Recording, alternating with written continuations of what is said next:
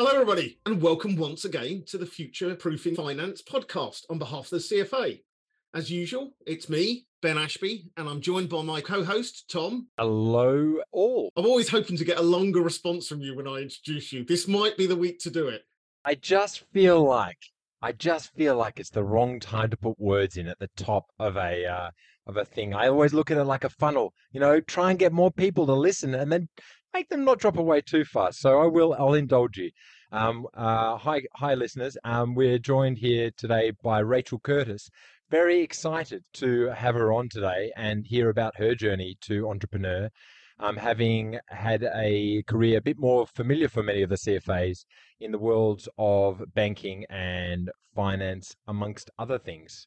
So, welcome, Rachel. Hi, both. Thanks for having me. Thanks for coming on the show.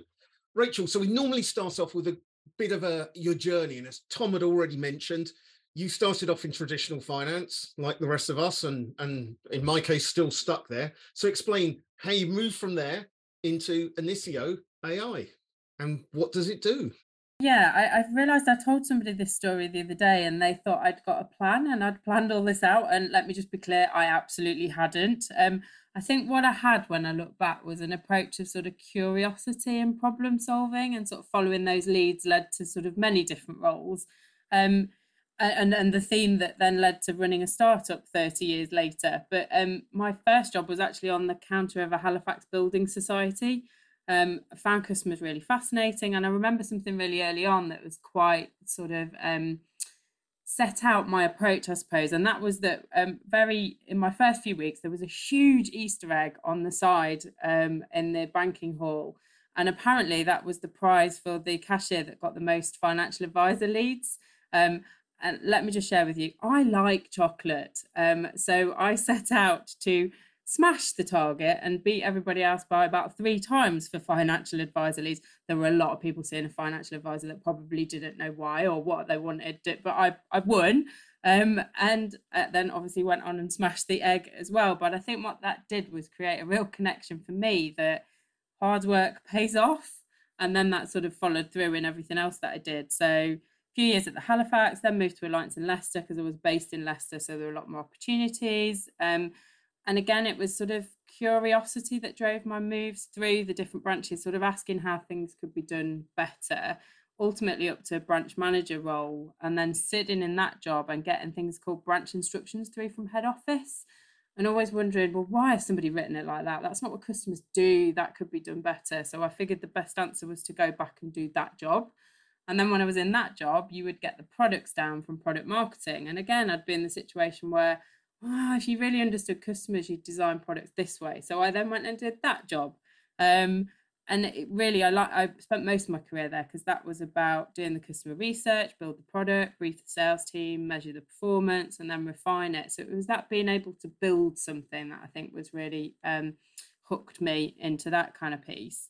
Um, and then Santander came in. It was a kind of a really an Abbey National takeover, and the culture really changed for me, and it wasn't right for me anymore. So I um, took my redundancy check, and at that time, the most popular TV program was Sarah Beeny's Property Ladder, which only people of a certain age are going to get. But I thought it was a good idea for me to go and buy a complete shed of a property and start developing that. So I did that for a few years.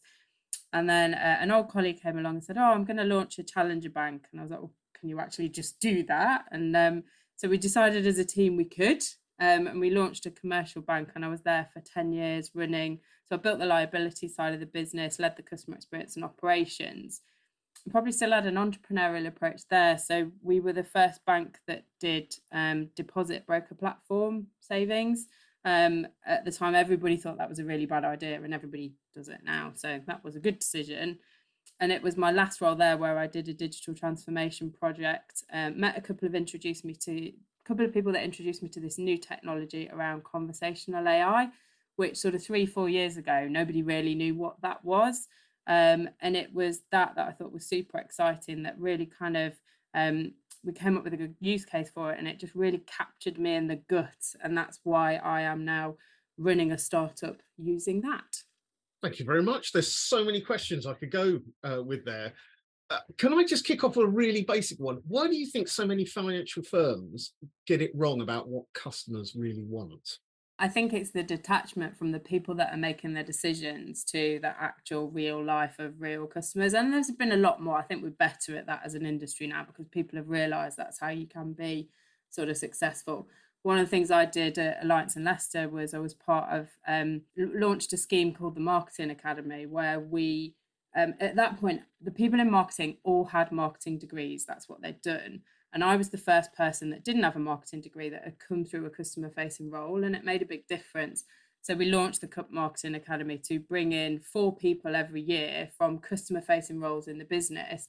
And during their time there, they got their marketing degree at night school, but they just brought in a different impact. And I think that's what led Alliance and Leicester were the number one in customer service.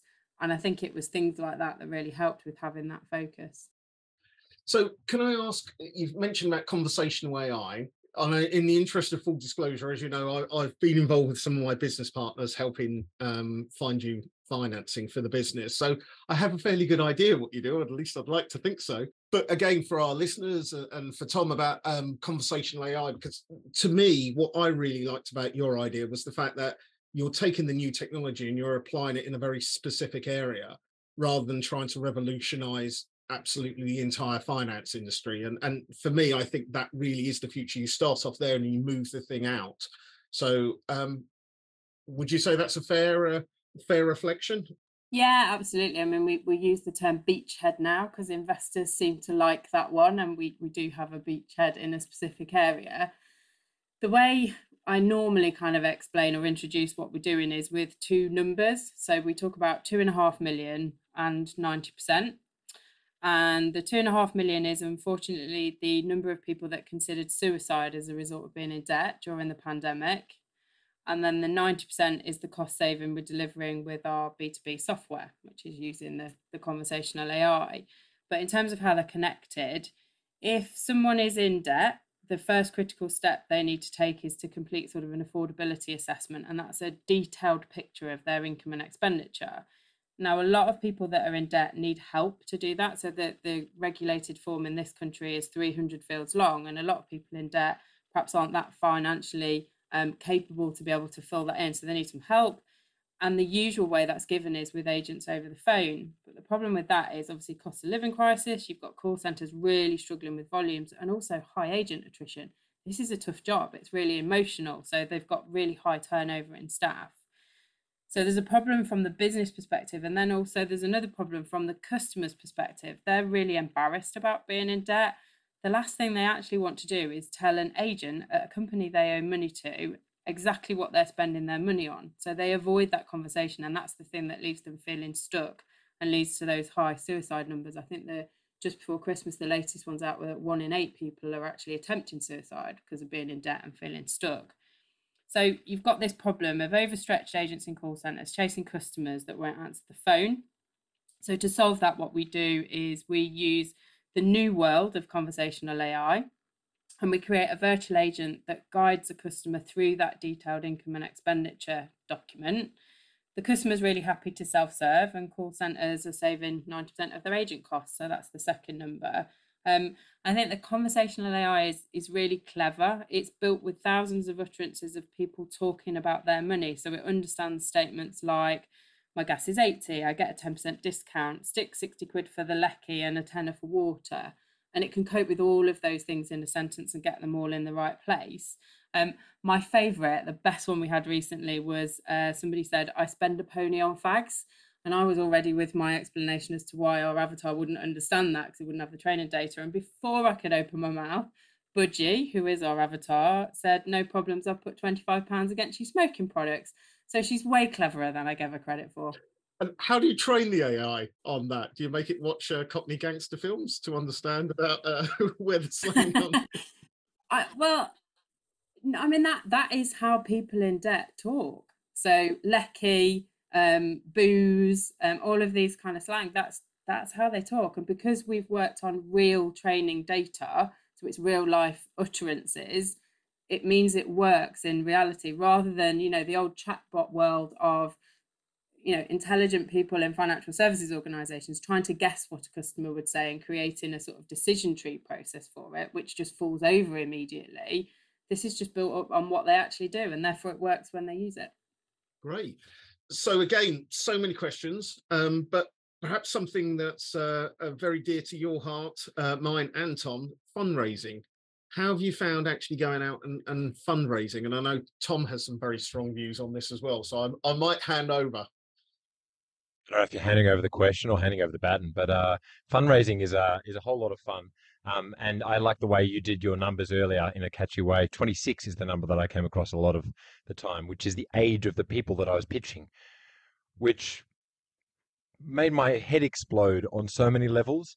Um, I'd like to hear a little bit about, you know, what's your best and worst story fundraising? Uh, if you if you if you share to uh, share to uh, elaborate and uh, and how that's gone. Yeah, it's been interesting. Yes, I share. There are a number of young people you're pitching to that are following a process of like a tick box methodology of you need this this this and this and and i get that because that's a way to filter but it does mean that they miss out on some of the the other things i think um i think from funding for us has been challenging on a number of levels so we're in the debt space the debt space is crowded um, and there's potentially a lack of understanding of that so from from a crowded perspective, we are a provider to the people managing the debt. So we're an underlying service on that income and expenditure form. So our first customers are actually debt platforms, debt collectors, those kind of places, you know, those B to B to B sales, which are great for us. We can stay small and still get to a lot of clients. So so communicating that has been a bit of a challenge.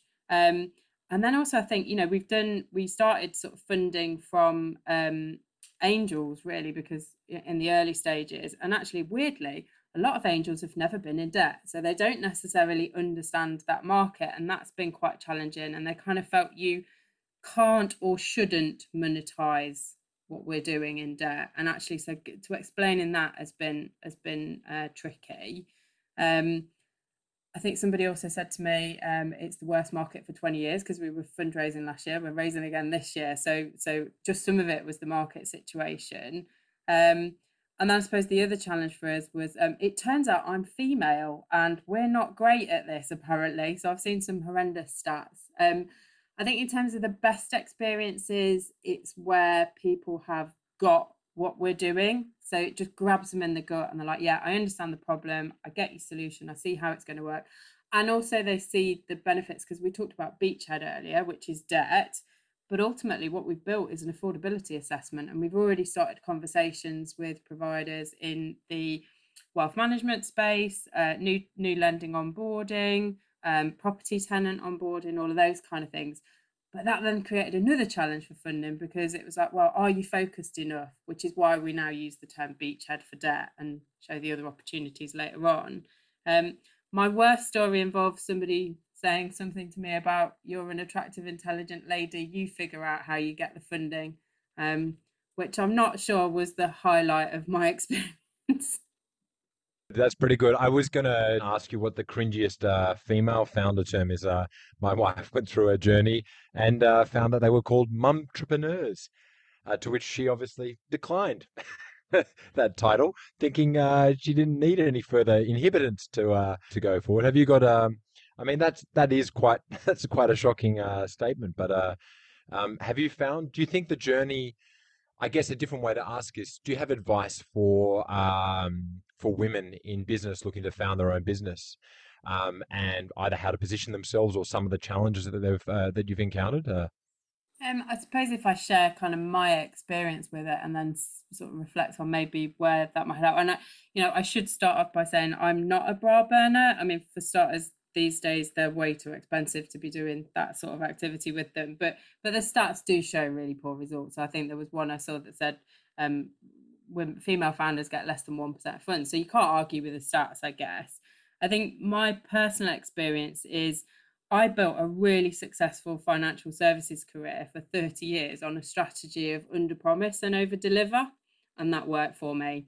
And then I ended up in front of VCs that wanted me to tell them that I could deliver them a unicorn on a glittery plate um, and that was quite a transition for me in approach. And I, I don't think I was fully prepared for that because I think one of the things that helped me is I've, I've just done a master's and my thesis was on imposter syndrome. And I think that helped me get my head around it a little bit more in terms of that you know, what am I promising? Can I always know exactly what I'm going to be able to deliver? And that's hard. You know, if you're looking at a pre revenue company with a SaaS based model where our contracts vary from a thousand pounds MRR to a hundred thousand pounds MRR, and we haven't quite started yet.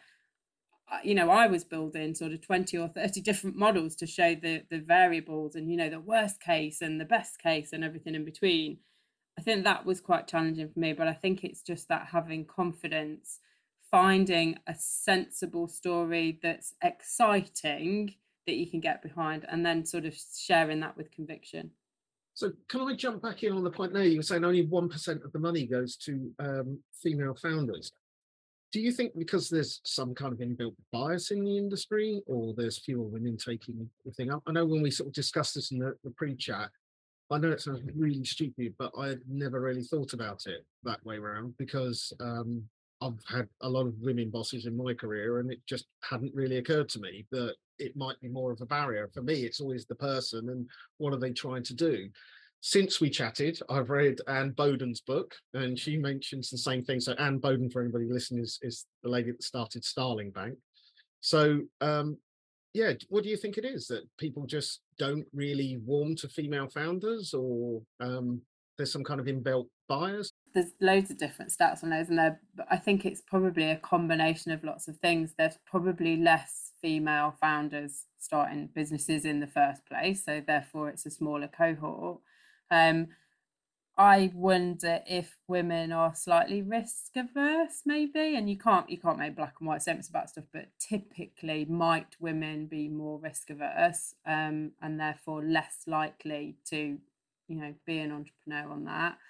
Um, there is loads of research around um, female founders get asked questions in a different way when they're fundraising. So um, the the questions are, are worded differently and almost worded to fail rather than succeed and that there's evidence there's research that shows that to be the case.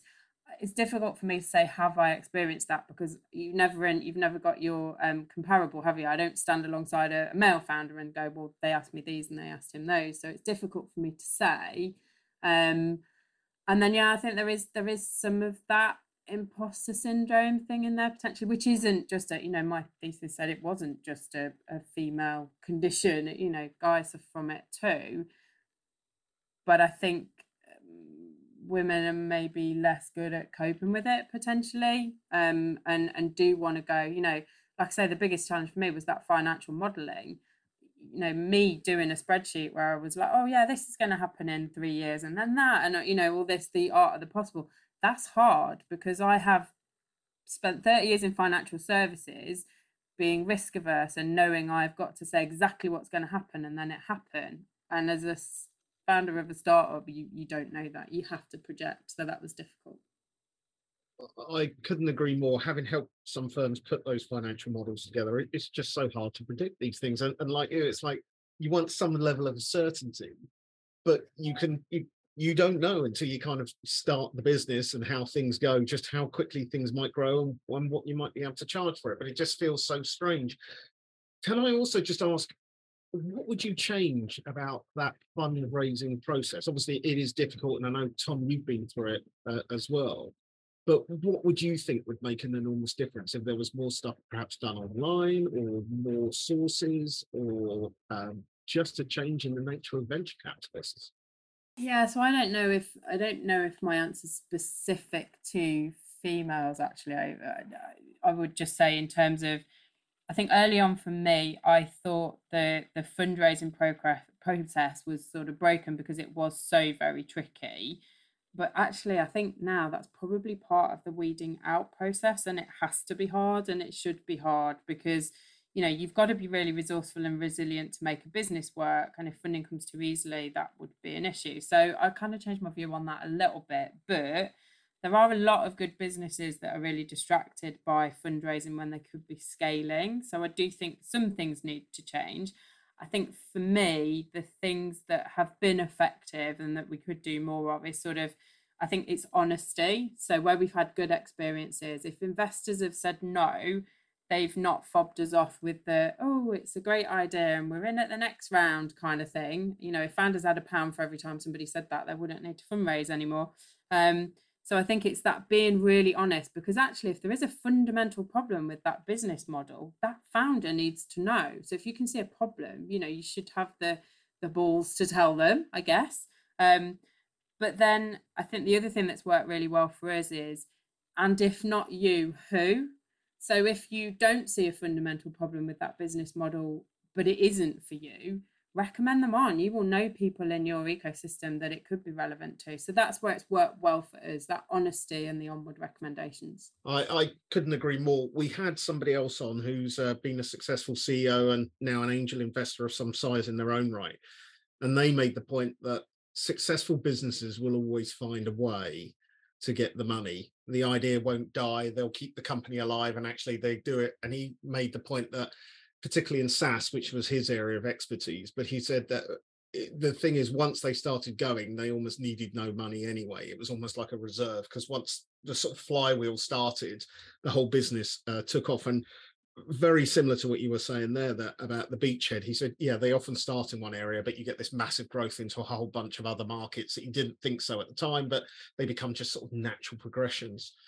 Um, where would you see so this is obviously a very broad ended uh, conversation but you saw the opportunity to use conversational ai far earlier than other people in the market and obviously it's now become very topical over the last sort of like six eight months as we're recording but what was it like for you when you first saw it and why you thought, oh, yeah, this is absolutely it? And just taking your knowledge and ability to look forward, where would you see the wider market in a, a few months' time? Because I, I, for me, and I know I'm biased, but I can just see so many applications with your product going forward.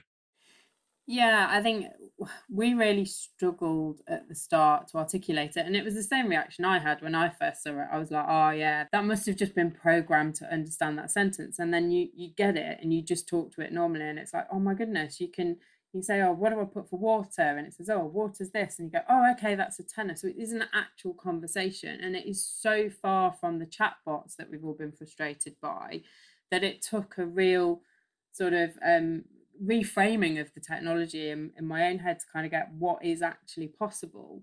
And I think ChatGPT has helped massively. So actually now when we're pitching, we can start with this is ChatGPT for debt.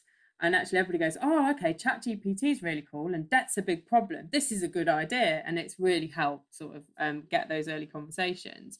Um, I think the the world of AI is is really interesting, and I do think it is going to be the next major shift in a lot of industries. You know, including financial services. Um, I was I was at a Q and A panel uh, a couple of weeks ago at an event that was talking about um, AI in financial services, and the actual the debate got quite heated. Um, somebody made the point that they felt there's a huge risk of a catastrophic event with artificial intelligence because whilst one bad actor that's a human being can do some damage, a bad actor that's AI can do, you know, damage on a major kind of scale. And they pose that actually they thought we should pause and sure we know what we're doing before we do much more. And it was kind of like general consensus was that genie is well and truly out of the bottle. So I think for us, if we were sensible as an industry, we would start with the low hanging fruit. I think there's so um, so many opportunities for low risk solutions and applications of AI where the implications of error are very small, but the gains are huge.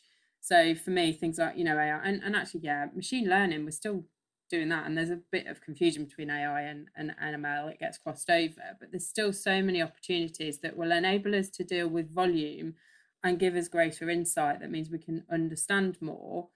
And you know, you should never implement any system without supervision. And this is no different, you know, the way we're going to use this. So for me, I think if we can use AI to do the legwork and enable humans to make better, more informed, more efficient decisions, that leaves the humans free to add more value. And that's a really great place to start. Can I just uh, tag into that, Rachel? Um, again, quite a lot of threads to pull on, but the one that you finished with is uh, probably the most topical in that there's been a few open letters floating around about the pausing of AI and the development of it. As a first point, um, we use it in our business day to day, and I'm amazed that everyone doesn't use it more. Um, we boat race things, you know, computer versus AI. We use it for chatbots inside our games. We use it in deployed in a whole bunch of different ways. Um, but the one thing that's interesting me at the moment is, uh, as you say, it needs some regulation. Do you have any view on how that might work? Because it's quite a nuanced and complicated uh, uh, conversation, and uh, not one that I've seen a great deal of debate on, apart from people who clearly look pretty knowledgeable saying, hey, maybe we should hold this for now. Yeah, and I think it, you know, the regulators trying to do stuff. I was at the British Standards Association the other day and they're trying to do an ISO around it. So I think everybody's having a go. That won't be the answer in the short term, I don't think, because that's always catching up when sort of things have gone wrong. I think it's about, and I suppose, you know, this would be lovely on everything, it's about people using it sensibly. Um, and there's always going to be those people that potentially go down a wrong route because they can see great financial gain of it. But I think it's for all of us in the industry to look at what's happening, look at where we're using it, and and kind of walk before we can run, because it is very new technology, and we do need to be really careful and look at the use cases and the applications of it. But I do think that the the benefits are going to outweigh the risks if we are sensible with where we apply it, and we have to learn it carefully first so let's do the simple things first rather than trying to solve world peace with it from day one. On the point of machine learning AI, I absolutely understand what you mean. The other side of our business uses machine learning and they sort of people ask some questions. Oh, it's a neural network and it's a support vector machine. We've got these various models.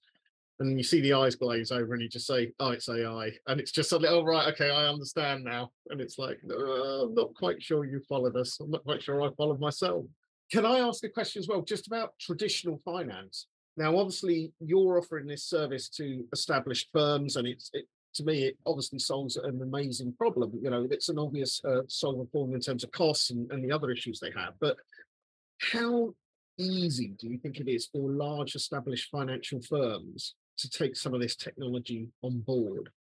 Because given my pre, and I know um, you might have uh, you might have to be diplomatic here, but I've worked for a series of institutions, and some I know at the moment would be able to do it, and some of the others I I was amazed that they'd even managed to get computers on board because they seem to have just replicated the old paper-based systems that they had previously, just as inefficiently, but they now did it with a more expensive commuter model. So, given that you have this sort of uh, involvement, how would you see things? Yeah, I think it, it's it's really interesting because obviously I sit on the other side of the fence. I used to be in the big banks buying this sort of stuff, and and I think there's something we need to do around solving this in, innovation challenge that is going to take both the big organisations and and the fintechs because you know I go in and I demo and you watch somebody get super excited. I mean our demo is really cool, um, and and people get really excited about it in terms of the agility, the flexibility the amount of money it can save them, the better customer service they can deliver, the fact that they that you know one organization was 500 short on its headcount of recruiting in their call center. This would solve it overnight to deploy it. So you could see them get super excited. And then what you what you watch is them think for a second and sort of almost turn and look at their legacy tech stack and their data quality issues and you see their shoulders drop a little bit and then you see them turn the other way and look at their risk and compliance department and how difficult it is to work with smaller companies and you see them look thoroughly depressed. So that's that's the real challenge and actually i was talking to a group of founders recently and, and we decided that the most common phrase we hear as small fintechs is no one ever got sacked for buying IBM um, and, and and my response to that is and no one ever got a first mover advantage from buying it either so somebody out there has to be sort of the risk takers but it's how do we find a solution for big organizations to deploy tech safely? And it's that sort of buy, not build strategy. So we've been talking to all of the major banks, and they all want to do stuff like this um, because there's no point in them building it themselves. The, the way our our AI gets better and better is the more utterances that go through it. So if we're working for all the banks with all the utterances, all the banks will have a better answer. So you don't want to build it in silos. You want to build it across everybody. Um, but I think that the fintechs have got a role to play as well. So we have to give confidence and reduce risk. So we have to find those ecosystems to make sure we've got policies, procedures, practices, you know, all of that stuff in place to reduce the risk of organizations. And I think the other thing we've done is partnership. So we're partnering with some of the bigger providers as sort of um, a way into the big banks that's a little bit safer for them. They've got a bit of sort of protection, but it is a big, big problem to solve if we're going to move quickly on it. There's an interesting debate in our team about AI and the value.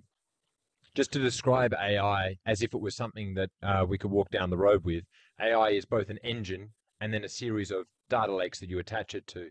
So some people believe that there's lots of money to be made making the uh, engine better, um, but the, another approach is the data lakes.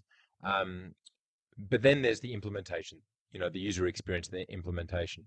I guess um, uh, a question for you, Rachel, is where do you see the value in terms of uh, the AI that you're putting forward? I think it's all three in terms of where at. So actually, the, the user experience is the bit that's enabling those people that feel suicidal to actually find a different way to give them confidence to engage with this topic. Um, the engine obviously has to make it work, and and it's. I think what we found actually is we're building out a broader ecosystem to solve more of the client, if I say client as the business that we're working with rather than the end consumer. So we're also pulling in sort of open banking data to verify or pre-populate information credit reference agency stuff as well. You know we can do things like pull a benefits calculator in to help the customer find additional income as well. Even things like we can check gp records. So if this is for a water company that's got a social tariff and they need to know somebody's on dialysis to get cheap tariff. So so it's that ecosystem of the engine and what you're pulling into it and then using that sensibly. So you need the ai to then work out the complex situation of what happens to people in these scenarios. So the engine has to work from that perspective as well. And then I think I mentioned the data in terms of the more utterances that are in there, the more people it will work for because it's already learned that and it's done that and it's made that um, an effective answer. So, Rachel, I had a question just quickly. Um, do you think then, looking at what the, the application you're building in AI, it's more similar to the time that in financial services they started offshoring uh, service and support um, to uh, to the back offices in India? Um, in terms of this is a different way of doing that, or is this a completely different jump for them to get their head around? Um, I think they will probably see it like that because they're approaching it from a cost perspective, and you know financial services organizations have always been led by you know the the, the cfo has always been a big role in that sort of business. So the, there is a cost perspective. Interestingly that's not where we're having most of the conversations. We're having it with the operational teams because they've got a real burning platform which is consumer duties coming out and it tells me i must answer the phone and i've got customers on hold for 40 minutes because i can't deal with the volume. So uh, it is coming from a number of those elements but yeah i think there'll be that perspective of this is a cost saving or enabling us to, to deal with volume. But ultimately, we've um, we just found out on Friday we're now part of the FCA innovation pathway, and that's because the FCA are really excited about how we can ensure financial services organisations have got better quality, more robust, more sort of um, auditable records of income and expenditure conversations to protect consumers because we know, you know, we've had calls where customer will ring in, they're under pressure, they're trying to do this quickly, the agent wants them off the phone. It'd be like, well, what do you spend on that? Customer says, I don't know. Agent will say, well, let's just stick 20 quid later. So I think that's where there's lots of benefits in it as well. So shifting gears, Rachel. Now you've had uh, some, um, you know, battle experience, for want of a better word. Going back and speaking to yourself, what advice would you give about how to approach fundraising and starting a business? I think it's about clarity. Um, so, clear value proposition. I would have used the word beachhead um, a year ago. Um, and I'm just being more confident actually in that you don't have to know everything and nobody knows everything. And it's okay to do a projection of something as long as you can stack up the rationale and you've got various scenarios of it that that kind of it's okay. I think i used to worry that i didn't know all of the answers and who does um so that's probably what i'd say to myself. Worry less sleep more. I always love asking uh, all of our guests if they've got anything they would like to plug, whether it be your business, a book you're selling, or a, uh, a talk you're about to give that you'd like uh, the CFA members to uh, jump on board. I'd love to plug the fact that we are just opening another round. So um, we are fundraising again.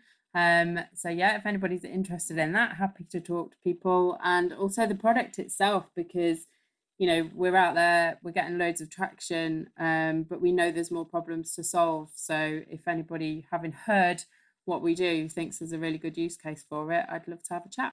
And what's the best way to get in contact with you? I'm on LinkedIn. Um, and then also my email address is rachel.curtis at inicio.ai. And I ought to just explain Rachel is just an EL and Inicio is I N I C I O. Brilliant. Thank you very much. That's all from me. Thank you so much for your time, Rachel. It's lovely to see another technologist solving big important problems with uh, with a focus on the customer. It's amazing how often people over intellectualize the problem and underserve the customer. Thanks, Bo. Brilliant. Thank you very much, Rachel. All the best.